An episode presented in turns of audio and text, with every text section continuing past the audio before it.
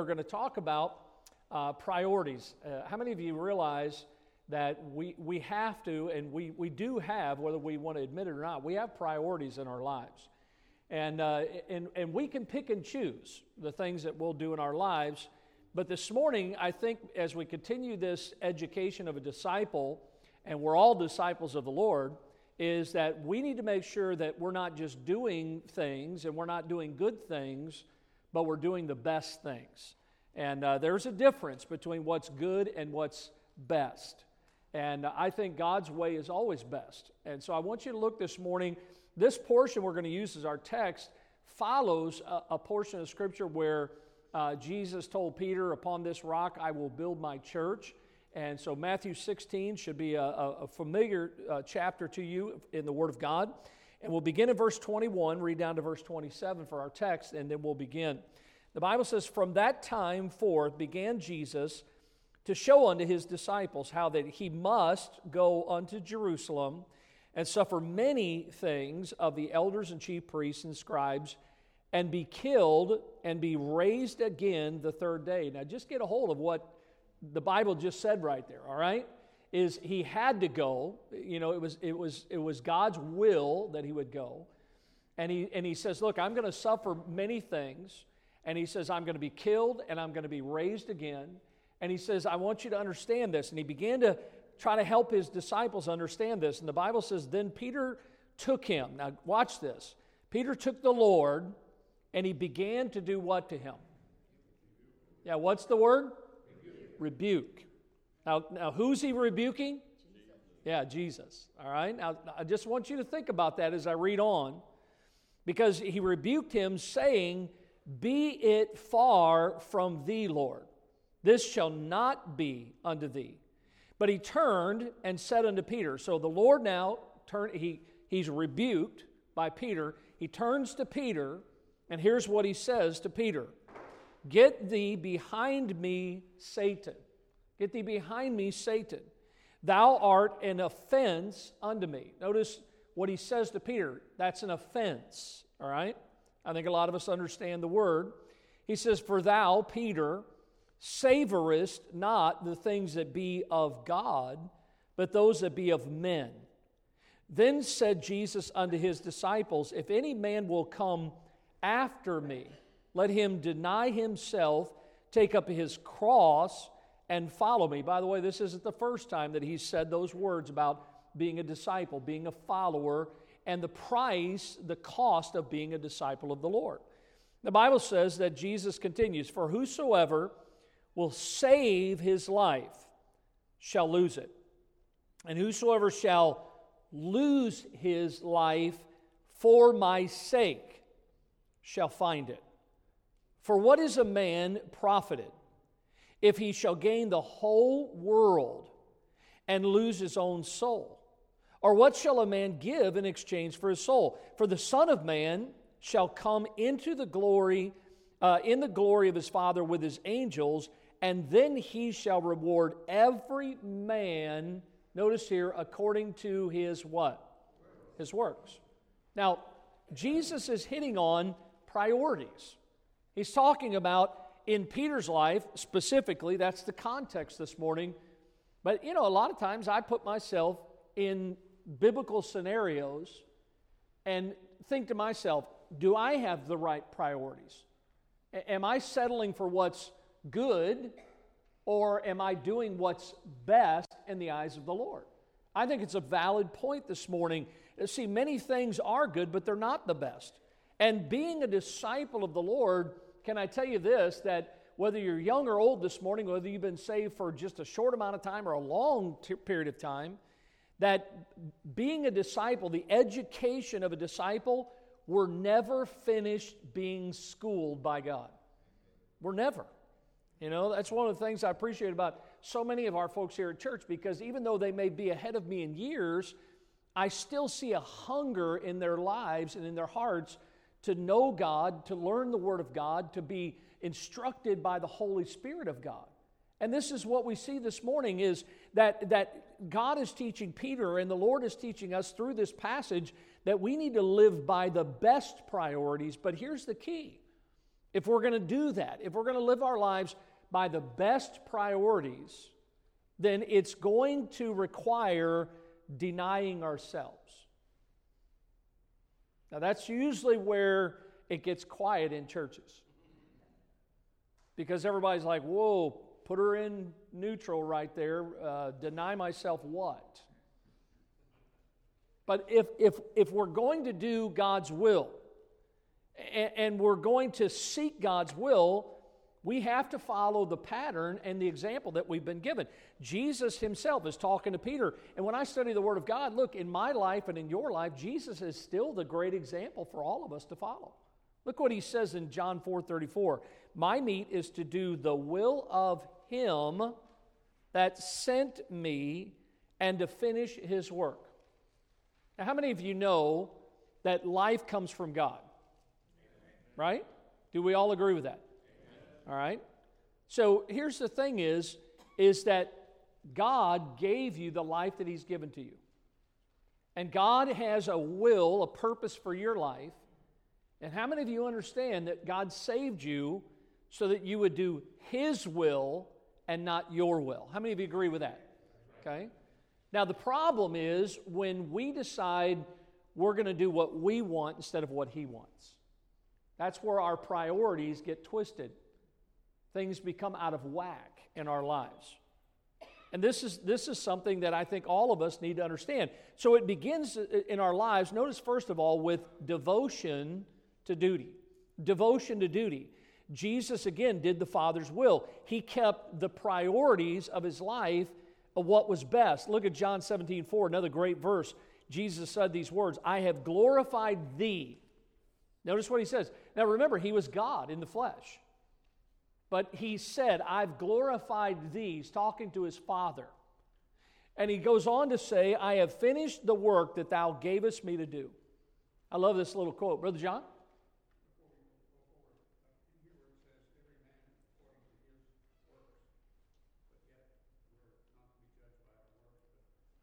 Well, the Bible tells us that as we live our lives as a Christian, that once we're saved, we're not saved by our works. But the Bible does tell us that one day we'll stand before the Lord and we'll give an account to the Lord.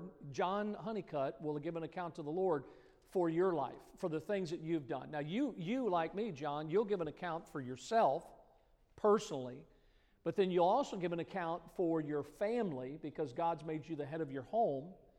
And there may be other things because you are a business owner. God may have you give an account of other things that have been under your authority. So that's why the Bible talks about that there will be some things that will be tried, so as by fire, and that Bible talks about precious stones and silver and gold, but then it also talks about wood, hay, and stubble. Those things will be burned up. The old saying, only what's done for Christ will last.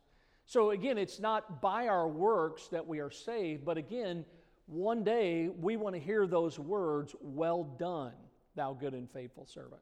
Brother Flynn? He will not judge us for our sins. That's right. That was taken care of when we trusted the Lord as our Savior. So the thing is that there's two judgments the Bible talks about. There's the Bema seat, the judgment seat of Christ. That's the same judgment. And like Brother Flynn's alluding to there is we as believers, Our debt was settled when Jesus died on the cross, when we put our faith in him. So when we go before the Lord, we're not going to be judged for our sins because that was already taken care of. Our sins are under the blood. But we will give an account of the life that we live. So for the Christian, the judgment seat of Christ is not to determine whether or not we're going to go to heaven or hell because that's already been decided. But there is another judgment called the Great White Throne Judgment.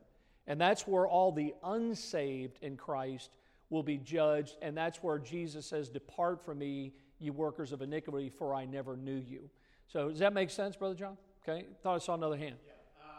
Is that the reason why we all have different gifts? I mean, yes. Our works are different. Yes. Yeah, and you know, I'll answer it. That's a little bit more of a lengthy discussion, but the Bible talks about varying gifts. For instance, there's what's oftentimes referred to as the temporary sign gifts, which were gifts that were given to the apostles while the Lord was still on this earth, and of course after he ascended to be with the Father, that was given to them to carry on the work of God. And of course with those temporary gifts, and you can study 1 Corinthians chapters 13 and 14, some other places, those gifts, when the apostles ceased to be on this earth, those gifts also ceased, and there's some discussion and disagreement on those, but I believe the Word of God is clear that those gifts, you know, if the gift of healing was still viable today, then there wouldn't be people in hospitals, we wouldn't have eye care places, things like that. But I do believe that there is such a thing as such a one as the great physician. So there's those temporary sign gifts, but then there's also the pneumaticos, which are the spiritual gifts that the Bible mentions in 1 Corinthians 12 and Romans chapter number 12, where those gifts are given by the Holy Spirit of God. They're given to every believer. And the thing is that there are, and you can study those passages, there are, about 7, I think, different gifts that are mentioned. And the reason for the varying of the gifts is because, again, can you imagine if everybody had the gift of exhortation and nobody had the gift of mercy? Or if everybody had the gift of administration and nobody had the gift of giving, and so on. And I think that's what, makes it nice, because that's what gives the balance. Now remember, those gifts are given to us, but they're given to us to edify the body of Christ. They're not ours just to hoard. That's right. The reason that thought came to me is when we were going through discipleship, and you gave me this pamphlet that you had to fill out, yeah. and it told me my gift. Yeah. And so it was kind of weird that everybody had certain gifts, especially for the church, to edify the church, yes. To bring up the church. Yes, because not everybody's been given the gift to teach. Right. Some can teach. Now again. One of the responsibilities God gives me as a pastor is that as people get saved and become a part of our church, this isn't my work, this isn't my church. And so I believe God brings people here, and God gives people those gifts, those abilities. And so as a pastor, I try to follow the Lord's leading, that if this person has this gift in this area, I want to try to utilize them with those spiritual gifts because they were given to them by God. For instance, here's an example. This couple sitting right back here teaches our children's church every Sunday. Not everybody can go back there and teach the children's church every Sunday. But the Chadwicks actually love going back there. The kids love them.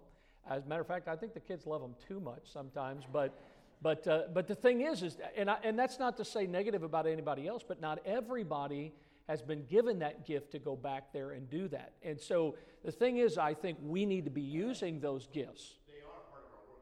Yes. So they're all a part of what we do for the Lord. So again, it's all about what we do for the Lord. Yes, sir. Of course, the Word of God gives clear teaching on what those gifts are. I have something that I've used over the years that Roman was making reference to. Maybe you've never received it. How many of you have I never given? And again, I believe it's biblical. It's not necessarily scientific, but it's a little bitty thing to help you kind of indicate what your spiritual gifts are. I call it the spiritual gifts test. Anybody never taken that before? Raise your hand, just out of curiosity. 1, 2, 3, 4, 5, 6, 7, 8. I'll bring some copies of that next week to class. Now, I'll give some instruction to them when I bring it, but what it does is it helps you to understand, because years ago, my pastor actually asked me, he said, Brother Keeley, you've been a pastor, you've been an assistant pastor, you've been a Christian school administrator. I was in the ministry full time, and he looked across the table and he said this to me. He goes, "What's your spiritual gift?" And I looked at him, Brother Flynn, and I was like, I don't really know. And it caused me to go study the scriptures and to see what the spiritual gifts that have been given to us by God. And how many of you think that once you understand, based upon the Word of God, what your spiritual gift is, then from that understanding, then you can utilize that gift? For instance, like I said, teaching. Not everybody has God given that gift to teach. I've seen people teach that haven't had the gift to teach, and they really shouldn't be teaching, not because I didn't think they should be teaching, but because it was evident God had not given them that spiritual gift. So I'll bring some of those with me. Maybe that'll help you a little bit. And it's like I said, it's a nice little exercise. But I will tell you this, Brother Guy, you have to be honest when you take it. I'm saying this to you. And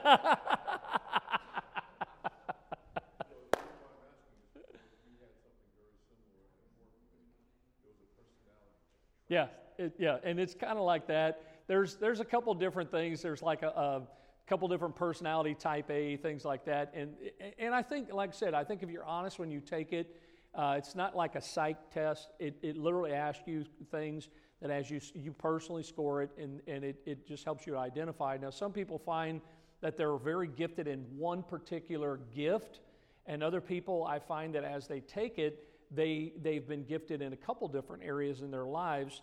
And here's one thing I got out of it. Out of all the spiritual gifts, I asked my daughters and I asked my college students when I was teaching at the college, I said to them, what spiritual gift do you think, Brother Keeley, or I was talking to my girl's dad, which one do you think that I scored the lowest in?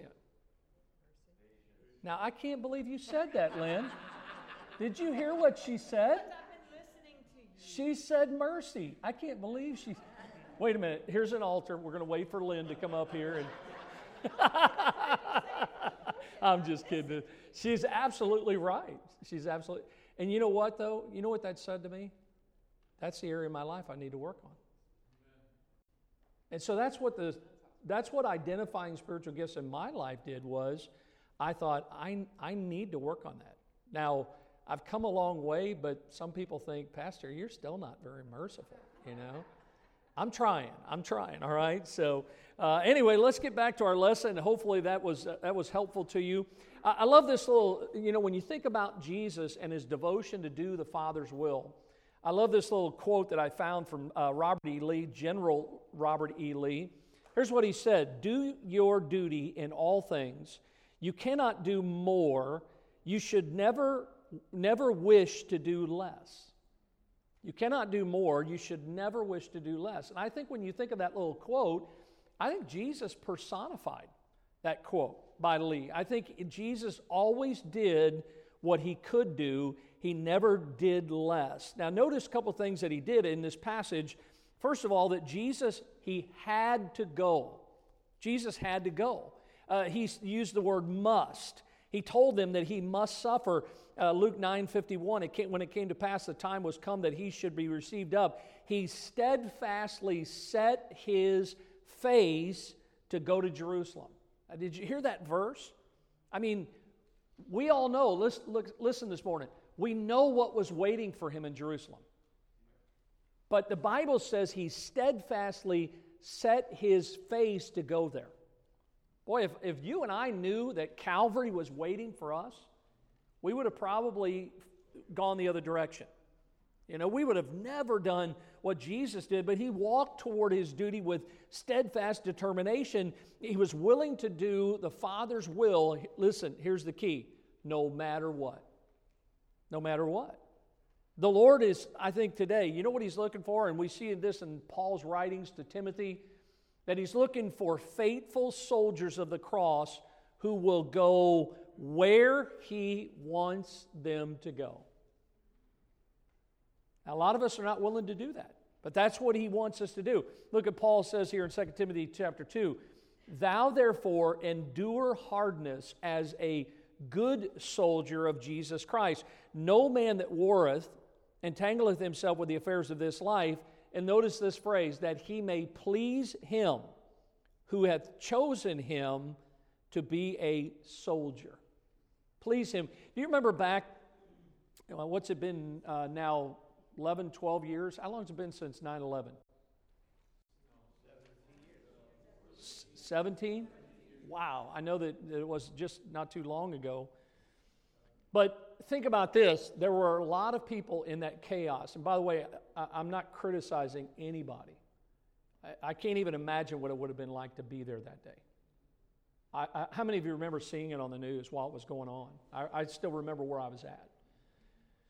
But here's the thing is there were people who held positions that should have been helping people, but they actually showed them on camera fleeing out of those buildings before they came down. And again, I'm not criticizing. But what amazed me and what just is etched in my mind is the pictures of people that while they were running out, there were people running in. Why would somebody run into a building that's about to come down? Because they were devoted to what they had sworn to do. And by the way, some of those people that went in were not firefighters and paramedics and police officers. Some of those folks were good people, Christian people, that just understood the value of a life. And when I think about Jesus, listen, he had to go. He knew what was there in Jerusalem, but he went anyway. Look at the second thing. When you think about his devotion to duty, Jesus had to die. He told his disciples that he had to go. And throughout the scriptures, here's an interesting thing. All the way back in the book of Genesis, this is something that I find is that God has always required death in order for there to be life. Remember what happened with Adam and Eve and the sin? What did God do? He killed an innocent animal. The Bible says that if a grain of corn would fall to the ground and die, what do we do with seeds? We bury them. Why? So that you'll see life come forth from those seeds that have been buried. And you know what we need to do sometimes? Well, listen, all the time in my life is die to self. And you know what happens when I put Dane Keeley to death, when we mortify the deeds of the flesh? Life springs forth. God wants us to understand. Look, Jesus says, look, he says, destroy this temple, and in 3 days, I'll raise it up again. See, the devil thought, all those Jews, crucify him, they thought that they had won.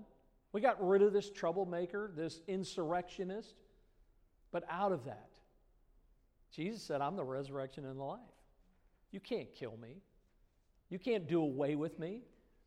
The Bible says in Hebrews 9:22, almost all things are purged, are by the law purged with blood. And without the shedding of blood, there's no remission of sins. There has to be this shedding of the blood. And Jesus' mission on the earth was to shed his innocent blood for who? For us, for mankind, right? For all of us who are born of Adam. Look, if Jesus would have been, if he would have refused to do what he did, the Father's will, then guess what? We today would have no hope. We would not be forgiven. Aren't you glad for what Jesus has done for us? We are a blessed people. He fulfilled his duty. And Satan was determined.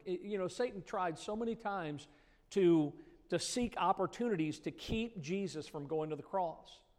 And so Jesus was devoted to his duty, and we need to be that way. But notice, secondly, this matter of distraction from duty. Because when you think about priorities and distractions, some are subtle, but yet some are very obvious. Distractions can come, and sometimes they can come from even people that are closest to us or people that we love the most. They can distract us. My parents did not understand when God called me to preach. And now the biggest reason was because my parents are not saved, and my mom claimed later on that she had been saved. I pray that she is saved. My dad is still struggling with understanding about the Lord. But when God called me into the ministry, my mom and dad, they did everything they could to try to talk me out of it. When God called me into the ministry, I knew I needed to go to Bible college. And Laura and I never heard of Crown College. I didn't even know who Clarence Sexton was. By the way, glad to have you back. It's Lauren's birthday. Is that today? Happy 20th birthday to Lauren right there. And so I didn't even know anything about Crown College at all. And the man that I was working for, he said to me, he says, hey, listen, I know you told me that you're going to go to college, go to Bible college. And I said, yes, sir. And he says, now, There's a good Bible college in Springfield, Missouri. And I was in St. Louis, just outside of St. Louis. I'd been to Springfield, Missouri many, many times. And he said to me, he says, I'm going to open up a brand new store in Springfield, Missouri. And he said, I want you to manage that store for me. I mean, folks, that would have been the dream job. I could have gone to Bible college full time, managed that store, made good money, set my own hours. And all of that is good. But guess what? God says, no, I don't want you to go to Springfield, Missouri. I want you to go to Powell, Tennessee. Anybody know where Powell, Tennessee is? It's a little bitty hillbilly place right outside of Knoxville, Tennessee. Knoxville is how they say it down there. But, you know, God wanted me to go to that small little area because that was God's will for my life. I had a major decision to make, folks. Do I want to go after this nice job? And it's a good thing, but is it just good? Is it not the best? And God's best for me was there. See, again, sometimes distractions will come, and the devil will do everything he can. And so notice as we read this morning, look at verse 22, how Peter gave the Lord a rebuke.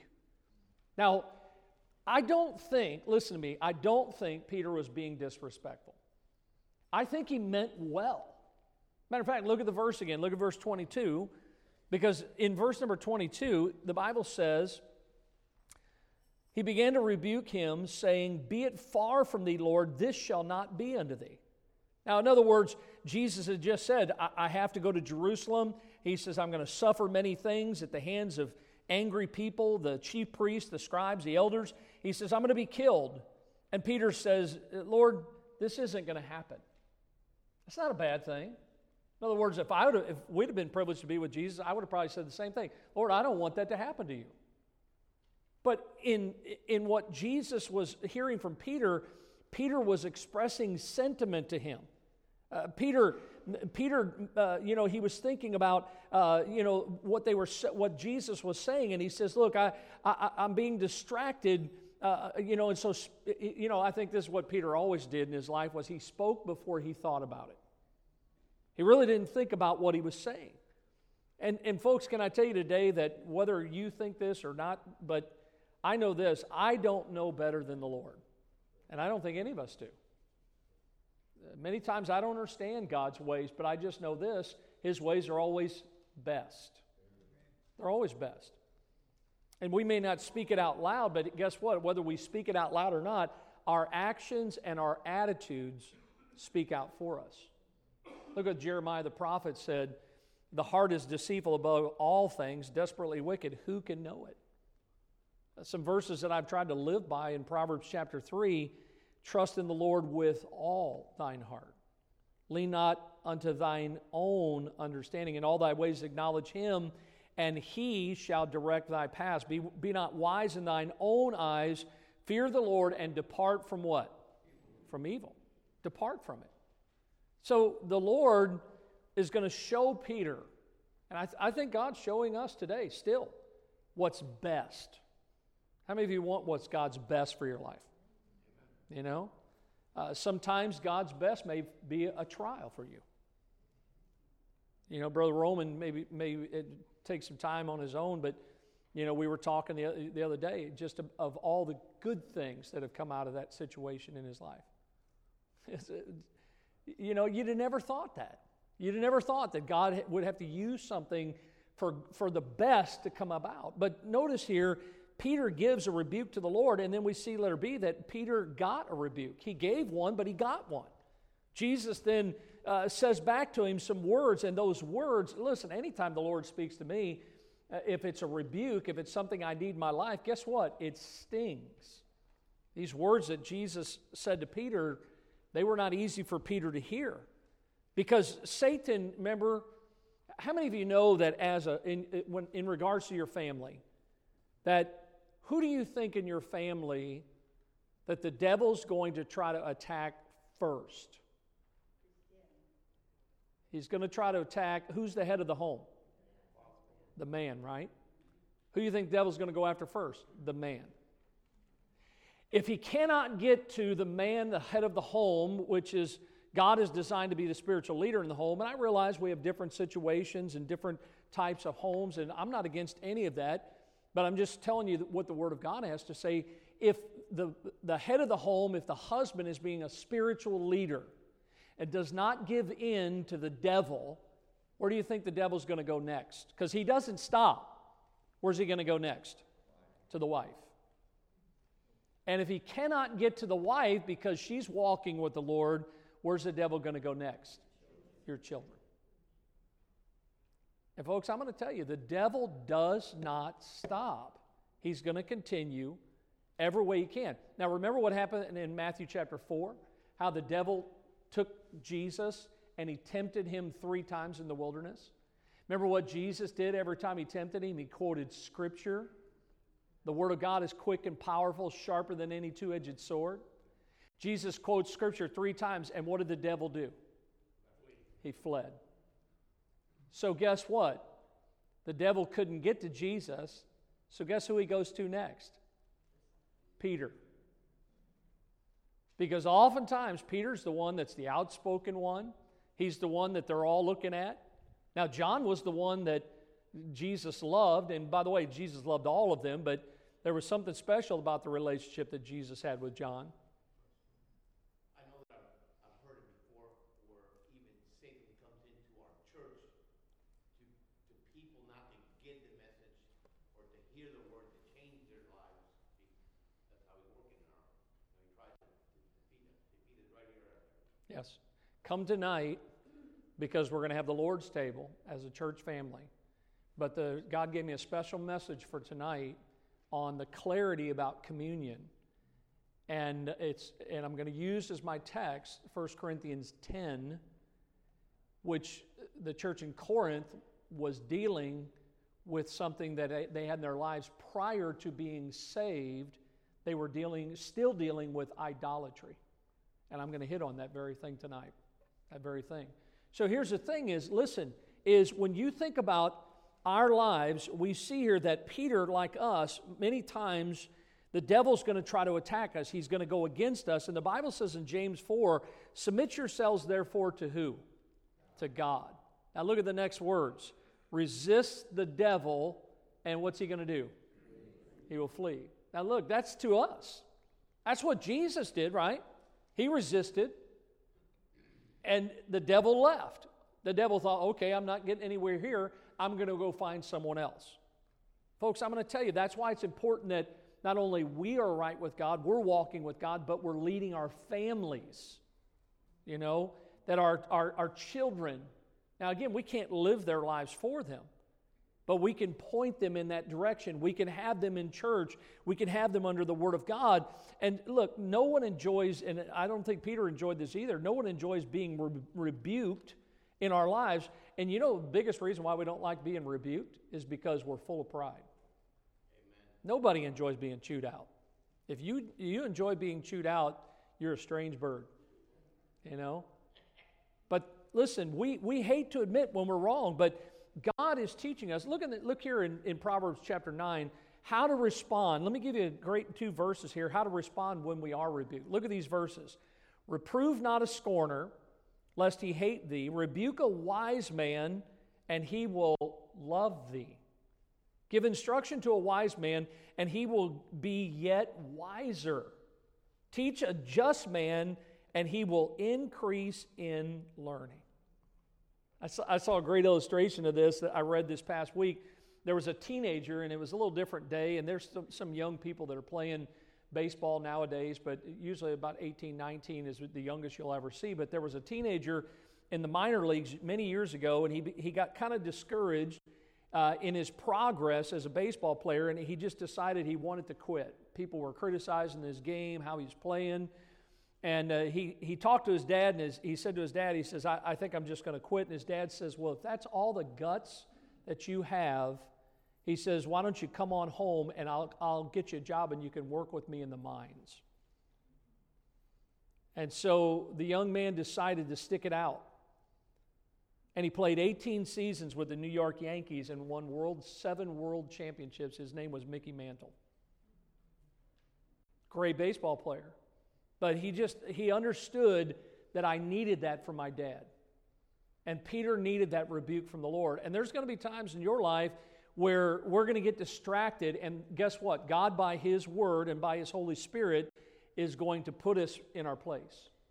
And listen, when we are rebuked by God, what we need to do is we need to heed that, listen to that, because if we do, we'll become yet wiser.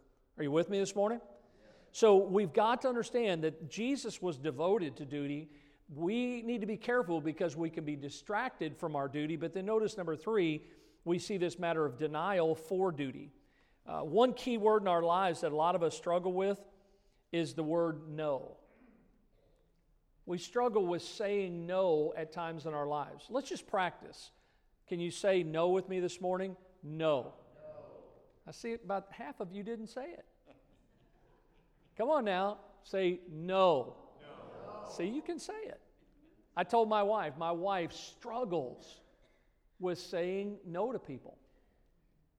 She just, you know, my wife just wants, she wants to do everything for everybody.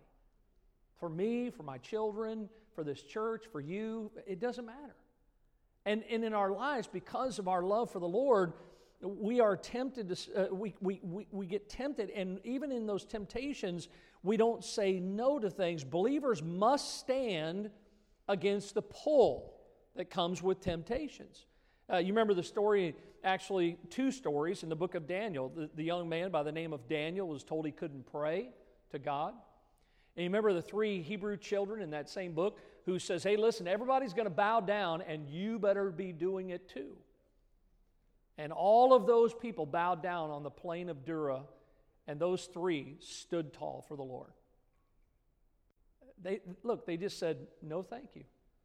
You know, we're going to do what God's given us to do. We understand how important it is to live for the Lord. They determined to follow the Lord's will, and you know what God's will is for all of us? Not just for Daniel and those 3 Hebrew children, it's God's best for us. Look at the Bible says here in Psalm 16:8, I have set the Lord always before me. Because He is at my right hand, I shall not be moved. And you know what devotion to duty is? Daniel understood it. Those 3 Hebrew children understood that it requires denial of self. We need to serve the Lord. That's why the Lord left us here. God didn't leave you on this earth to indulge in what you wanted. He left you here to serve Him. The Bible says in Galatians 5, they that are Christ have crucified the flesh with the affections and lust. Crucified. Don't let the flesh win in your life. And by the way, don't always give credit to the devil because he doesn't deserve the credit all the time. Many times we just give in because we're weak. I know, because I saw some of you standing at the donut table back there this morning. Some of you walked by and you looked, and then you walked back, you know.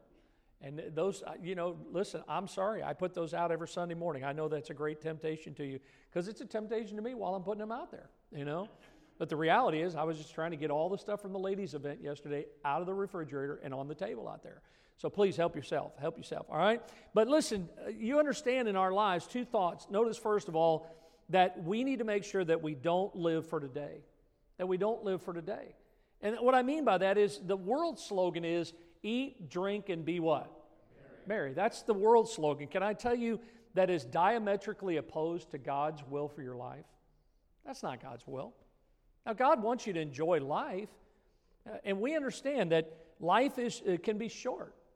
You know, you think about Brother Richie, and you know, I think about him being in heaven today, but God gave him almost 64 years almost. This week would have been Richie's 64th birthday.